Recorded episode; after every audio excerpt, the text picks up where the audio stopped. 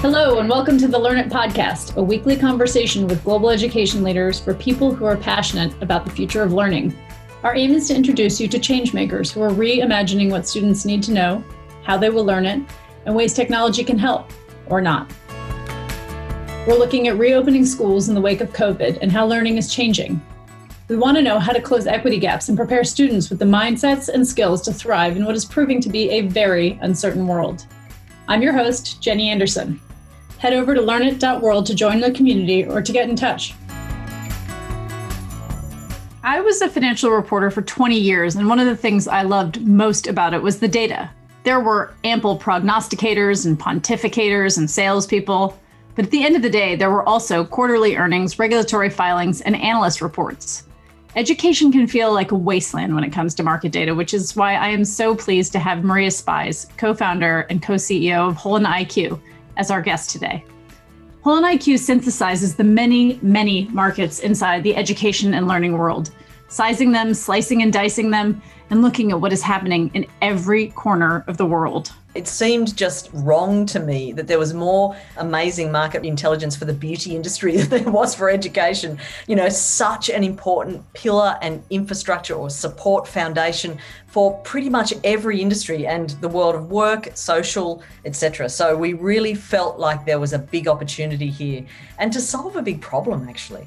HolonIQ has created an open source taxonomy for the future of education, which they present like a periodic table. Check it out in the show notes. They offer rich data, such as the fact that the global healthcare market is worth 8 trillion compared to the global education market, which is 6 trillion. But, and here's the interesting bit, the market capitalization of global healthcare companies is 5 trillion compared to education, which is 300 billion. Or there are 20 edtech unicorns around the world who have collectively raised over 9 billion of total funding in the last decade.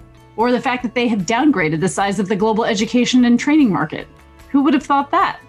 Today, we discuss how COVID has affected the education market, including venture capital spend, government funding, and the explosion of public private partnerships throughout the world. We talk learning passports, AI, and we unpack why education is an invisible sector and how that is and is not changing. Finally, we discuss five predictions about the future of learning, including what people hope will happen and what they expect to happen. Maria, thank you so much for joining us. It's wonderful to be here. Thank you for having me. You provide market intelligence, a treasure trove of data and analysis to the education market. You started this business because it did not exist. It is slightly bonkers that it did not exist. There is so much market intelligence for financial markets, for the healthcare industry. Why not education? It seemed just wrong to me that there was more amazing market intelligence for the beauty industry than there was for education. You know, such an important pillar and infrastructure or support foundation for pretty much every industry and the world of work, social, etc. So we really felt like there was a big opportunity here and to solve a big problem actually. And what kind of demand have you seen for the data and for the analysis and from whom? Thousands and thousands of people are interested in trying to get a handle on the complexity of the education market. It's not just one thing, it's not just one geography. Obviously, it's all geographies, every single market. Uh, it's a very big industry. It's a $10 trillion industry by 2030. And the sort of segmentation of the education industry is quite complex. There's education with a capital E, the market itself, the business models and so on. And then there's learning with a small L. This is the learning processes. And from top to bottom, that's a very, very big industry. So every organization from education companies themselves, technology companies, investors, universities, governments, of course, suppliers, even really super interested in understanding where they sit and what is swirling around them in terms of change. Because you know there's a lot of change happening and it's hard to keep a handle on the trends that are going on that are impacting different parts of the sector.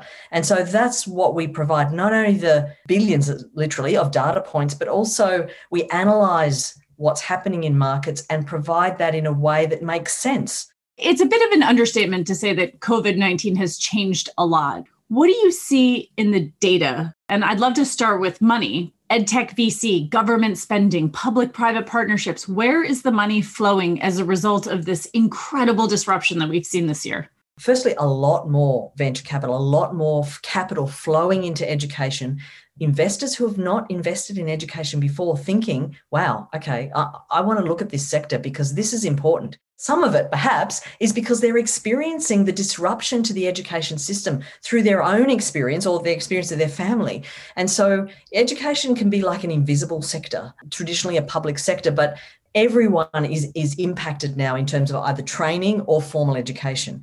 And so, a lot more new investors coming into this space, impact investors in particular, but also general investors. I mean, in terms of the money itself and where it's heading, it's an acceleration of the trend to investment in corporate training or ongoing upskilling. That is an area of huge importance because it's directly related to jobs. In terms of investment, we're seeing growth and movement back into B2B. Now, this is not necessarily a news story, but generally in sort of startup land, I guess, in all sectors, people are really looking for a B2C market. Like after school tutoring is huge, of course, it's a B2C market. But now, over the past sort of 12 months, we are seeing a lot of investment in B2B models. And that's obviously because schools, universities, corporates are reaching out into the technology space to get solutions for digital online blended learning and other sort of solutions that are technology led. And so the B2B market has grown a lot. We've definitely seen that. In terms of government spending, this is related. We've resized the market recently to upgrade the spending on edtech between now and 2025. And part of that is obviously the impact of COVID, not just now, but even when everyone goes back to normal, what we do expect to see is a continuation of the use of technology more deeply embedded into learning processes. Not that everyone will be online all the time, but certainly technology will continue to be a more integrated aspect of learning, whether it be in corporate education, K 12 or higher ed, or anything in between. And government spending on what we're calling learning infrastructure there's a big infrastructure spend to be made over the next couple of years. We're going to see government spending a lot more on learning infrastructure, and that is access. It could be internet access, even. It could be digitization of classrooms, building in technology into physical spaces so that we can have a blended opportunity for learning, which is, you know, definitely something that's going to come sooner rather than later. So digital infrastructure spending by governments, we're seeing a lot of that. And can you put some numbers on this? At the moment, digital spend as a proportion of all education spending is about 2.7%. And what we're expecting is that by 2025, that spend will be more like 5.2%. It's still a tiny amount, right? Really, this is quite conservative still, but that translates into just over $400 billion in edtech spend, in digital spend in education. In terms of venture capital spending, what we're seeing here is already at the end of quarter three, 2020, the world has spent just over about $8.3 billion in edtech venture capital. That's just venture capital spending. And that is already equivalent at the end of quarter three to the whole of 2018. And 2019 was 7 billion. Let me just go back to one data point you just gave us. Digital spend as a proportion of education spend, 2.7%. Give us a sense as to what that is in the healthcare market. Give us some context for how digitized this market is. In other industries, knowledge industries, content industries, for example, it could be books or music or movies and things like that. Digital spend, even in consumer areas, digital spend is more like 25 to 30% of overall spend. And so uh, education has got a long way to go still. It's on par with infrastructure like construction, which is essentially, you know, a physical industry. I expect that we will see more spending and more integration of technology as a normalized sort of way of learning in the later part of the flow. So in higher education, vocational workforce, you know, we're going to see much, much more digital spend and online and blended models, immersive models, and so on. In K 12, still, of course, the physical co location is important, but I think we'll see a backbone of digital supporting and integrating with the physical classroom spaces. You did some research at the very beginning of COVID, which I recall being very surprised by because you had surveyed over 2,000 people in the education market. And the feeling, and this was the very beginning of COVID, wasn't this is the opportunity of a lifetime. It was we see a lot of potential pain. And so, talk me through what you found there and then whether you've done any kind of update on that. Yeah, we do have around 2,000 people who are education leaders from all different parts of the sector around the world on our global panel. And every so often we ask them for their experiences and insights into how they're experiencing certain you know aspects of education. At the very beginning of covid it was in march 2020 we we surveyed this panel and asked them about whether they're expecting disruption in their sector and if so when and we also asked them about whether they felt COVID was, was going to be short term or long term positive or negative impact. And so, what we found from the results of this survey was about 85% of respondents expected disruption to their part of the education market before 2025 remembering that this was at the beginning of COVID, really most of the world was not hugely affected then. It was just beginning. But even then, 85% expected disruption within three years. 50% of those expecting disruption within the next two. So, people in the education sector, leaders in the education sector, were already seeing the signs of disruption. And that can mean different things, of course. Disruption can mean different things in different parts of the sector. We asked them about how they felt COVID was going to impact their business or their institution. And the vast majority felt that would have a hugely negative short term impact and also a negative long term impact, but less negative, except for EdTech, who felt that it could have a positive impact in a long term and investors in the education space who felt that it was a sort of middling, no impact, no negative, no positive, just the same. So, what are you seeing in terms of government policy? They are the biggest spenders by a long shot in this space. What's happening there? Government policy and regulations can make and break education markets. It's amazing to see that when, for example, education policy changes, what happens in the market, both public and private. So in 2019, the Japanese government decided that coding and English language would be mandatory in Japanese schools from year three. The impact in the market in preparation for that policy change was significant. And so a lot of players moving into the market, you know, games companies moving in to teach English and, and coding and so on. And so government policy can't be underestimated. It's, it's super important. And, you know, we see things like, for example, one of the largest education markets in the world, India, with the largest group of people under the age of 25 in the world, just recently released its new national education policy, the first education policy in 34 years.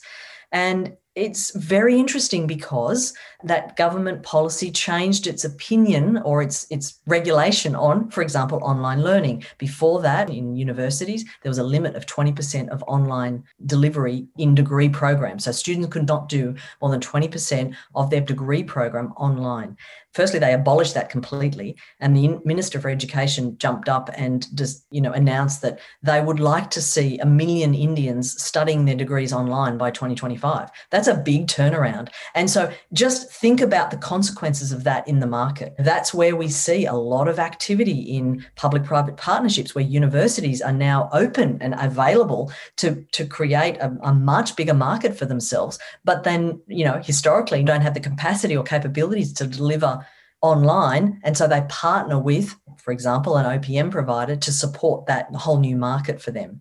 You know, we see where policy changes, funding follows. Traditionally, most governments fund education in K 12, vocational, and higher ed. And they're three distinct buckets and they're funded in different ways, typically, even by different departments sometimes. And so, what we're seeing now is governments thinking differently about the way in which they're going to fund education, more broadly, even. So, the, the German government, for example, takes its responsibility with access to education. In pre COVID, access to education means you know the right number of schools in the right places and freely available to you know the, the population but in covid access to the internet is access to education. And so they're building in low cost internet access for children so they can undertake learning. That's a different way of thinking about education funding.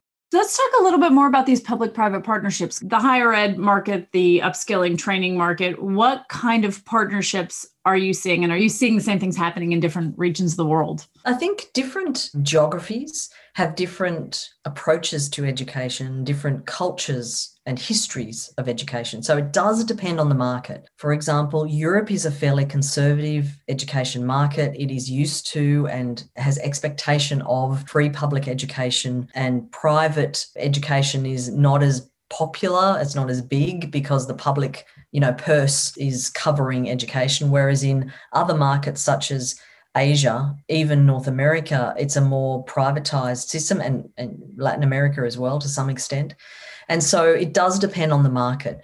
But generally, we are seeing public institutions, and I'm more at the higher education level than at K 12 higher education institutions partnering with private providers, but it's a very specific type of partnership. So, partnering for online learning institutions who would like to deliver either in niche areas or broadly end to end online experience, but they don't have the infrastructure, they don't have the skills, they're just not set up to do that. That's not their history. And so they're partnering with you know OPM providers for some or all of those services. That whole segment has been growing very rapidly over the last 10 years.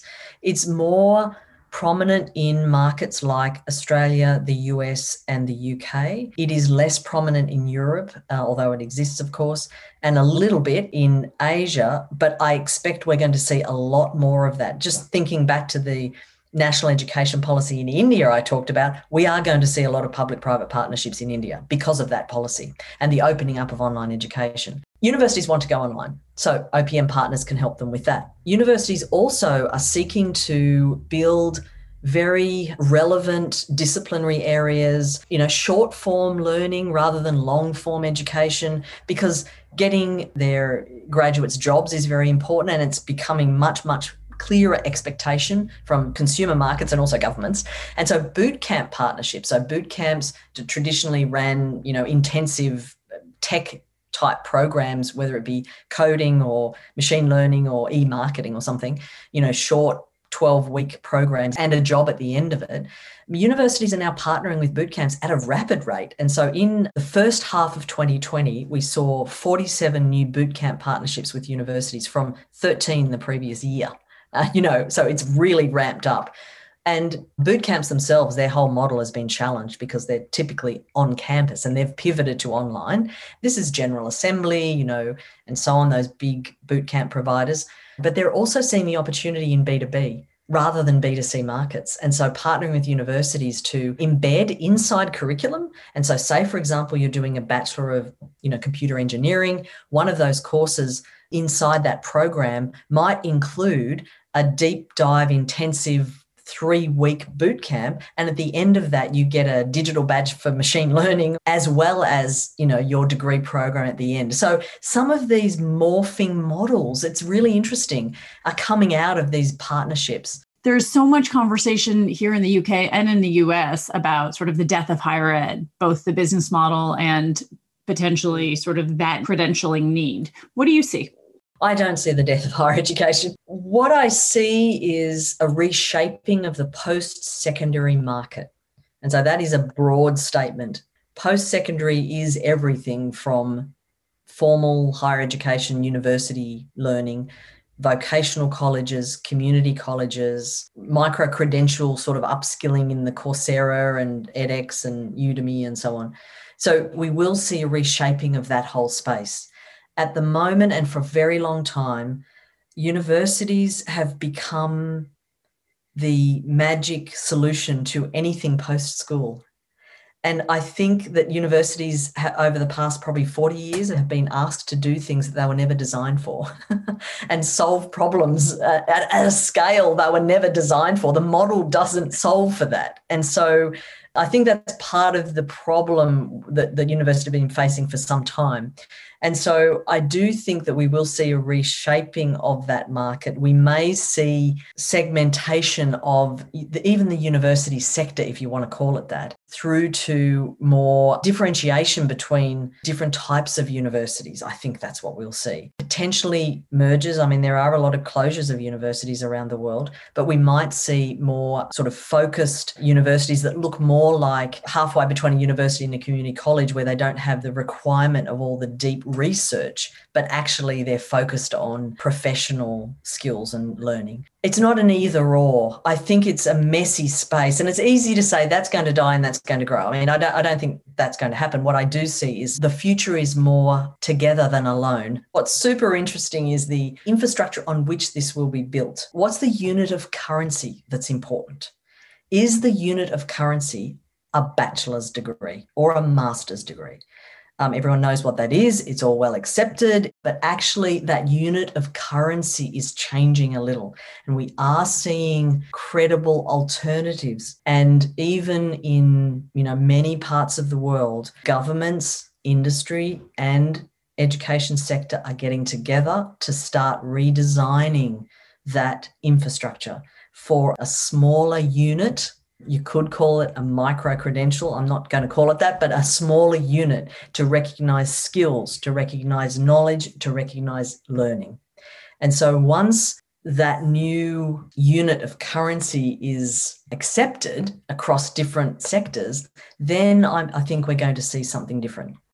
And you had a metaphor of a pane of glass. Sometimes I liken the formal education sector to a very thick pane of glass. It is solid. It's in one piece. You can't break it into pieces. It's it's one big thing and it's very inflexible, very difficult to change unless you smash it apart, which you don't want to do. And then post formal education, it's it's like that pane of glass shatters into a trillion pieces and that's how i've always envisaged the the sort of upskilling space it is just totally fragmented and one learning experience means nothing in another context because it's just so individual. Even the market itself is very fragmented with lots of different providers doing very nuanced different things. And what we're seeing, I think, is that pane of glass becoming more flexible and broken up into a few more pieces, and the informal post secondary learning space becoming a little more structured. But it, both of those things need an underpinning infrastructure to support that, to recognize training and learning and knowledge.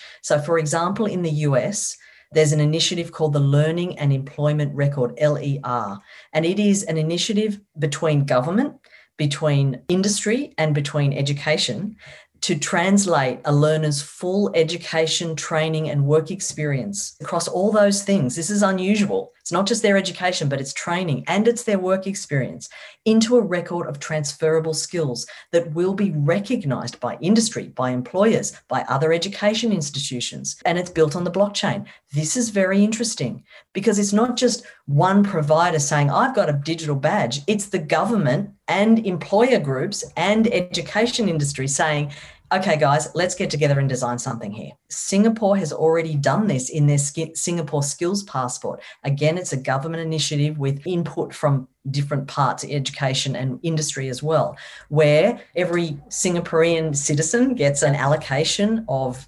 education credits and they can use those and learn at universities or at a training provider or at a MOOC or whatever.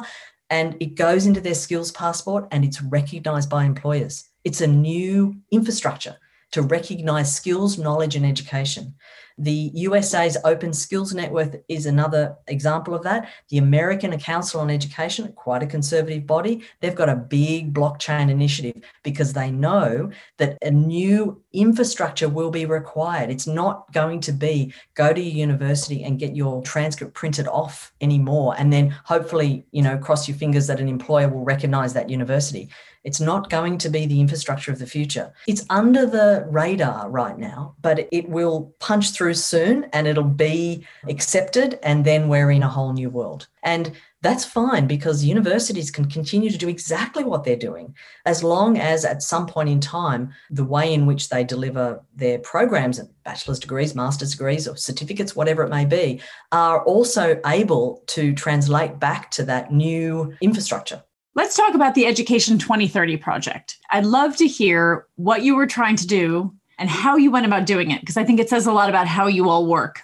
with data and with analysis. There's always a lot of talk about the future of education and people hundreds and hundreds of surmising about what it might look like and, and, and so on and so on.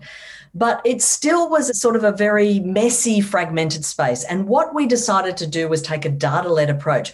And our question um, to the machine, if you want to call it that, was what is the world saying about the future of education?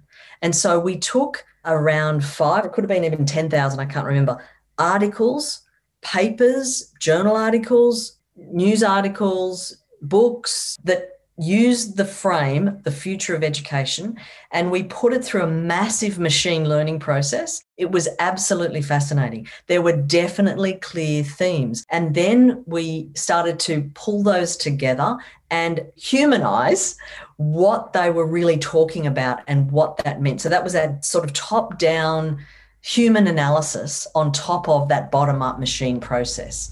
And th- what fell out of those two analysis processes was the five scenarios for education in 2030.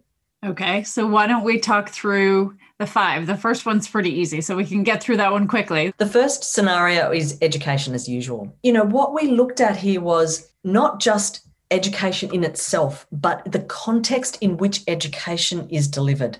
So, in education as usual, the world economy is steady growth, you know, things are moving okay. There's no real impetus for change. And education primarily stays as it is, is status quo.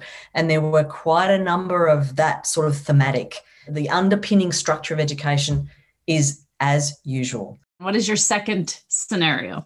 It's my favorite, regional rising. And this is where by 2030, world economies have become increasingly integrated along regional lines. Demographic changes have happened, of course, in all these scenarios. And what we see is nations starting to work together to cooperate and collaborate along those regional lines. And you know, it's it's super fascinating that we're seeing all of this happening. It's all playing out. And so, for example, just a couple of months ago, not even maybe even last month, the ASEAN countries got together and they have now launched their Technical Vocational Education Council to harmonize regional vocational initiatives to respond to changing labour market demands in the region. And that means that vocational education in the ASEAN region is going to be interoperable essentially. So if you're training to be a nurse in Vietnam, you will be recognized in Cambodia, you'll be recognized in Singapore, etc., because they've harmonized their vocational qualifications. That means jobs. That means you can move labor around where you need it. This is huge. And so regional rising is where economies cooperate along these types of lines. And, you know, I think, well, we see a lot of these examples all around the world. Okay, scenario number three. So, three is global giants. This is the scenario where globalization has brought the world closer together by 2030 rather than separated. Integration of international trade, technology, investment, and so multilateral agreements are in place, free trade. You know, it's a much more interconnected world. And in this scenario, global giants really are the winners. I think someone predicted this, I can't remember who, some time ago, that by, you know, 2030 or 2050, there'll be, you know, 10 mega universities in the world and they'll have a million students each you know, global giants in education, maybe global giants in technology global giant employers. We'll see how that unfolds. We are seeing global giants. I mean, I know people are eh, still dismissive, but look at Coursera and, and so on.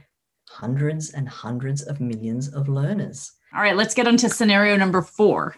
So, scenario number four is the most popular in all the votes and all around the world, the peer to peer scenario.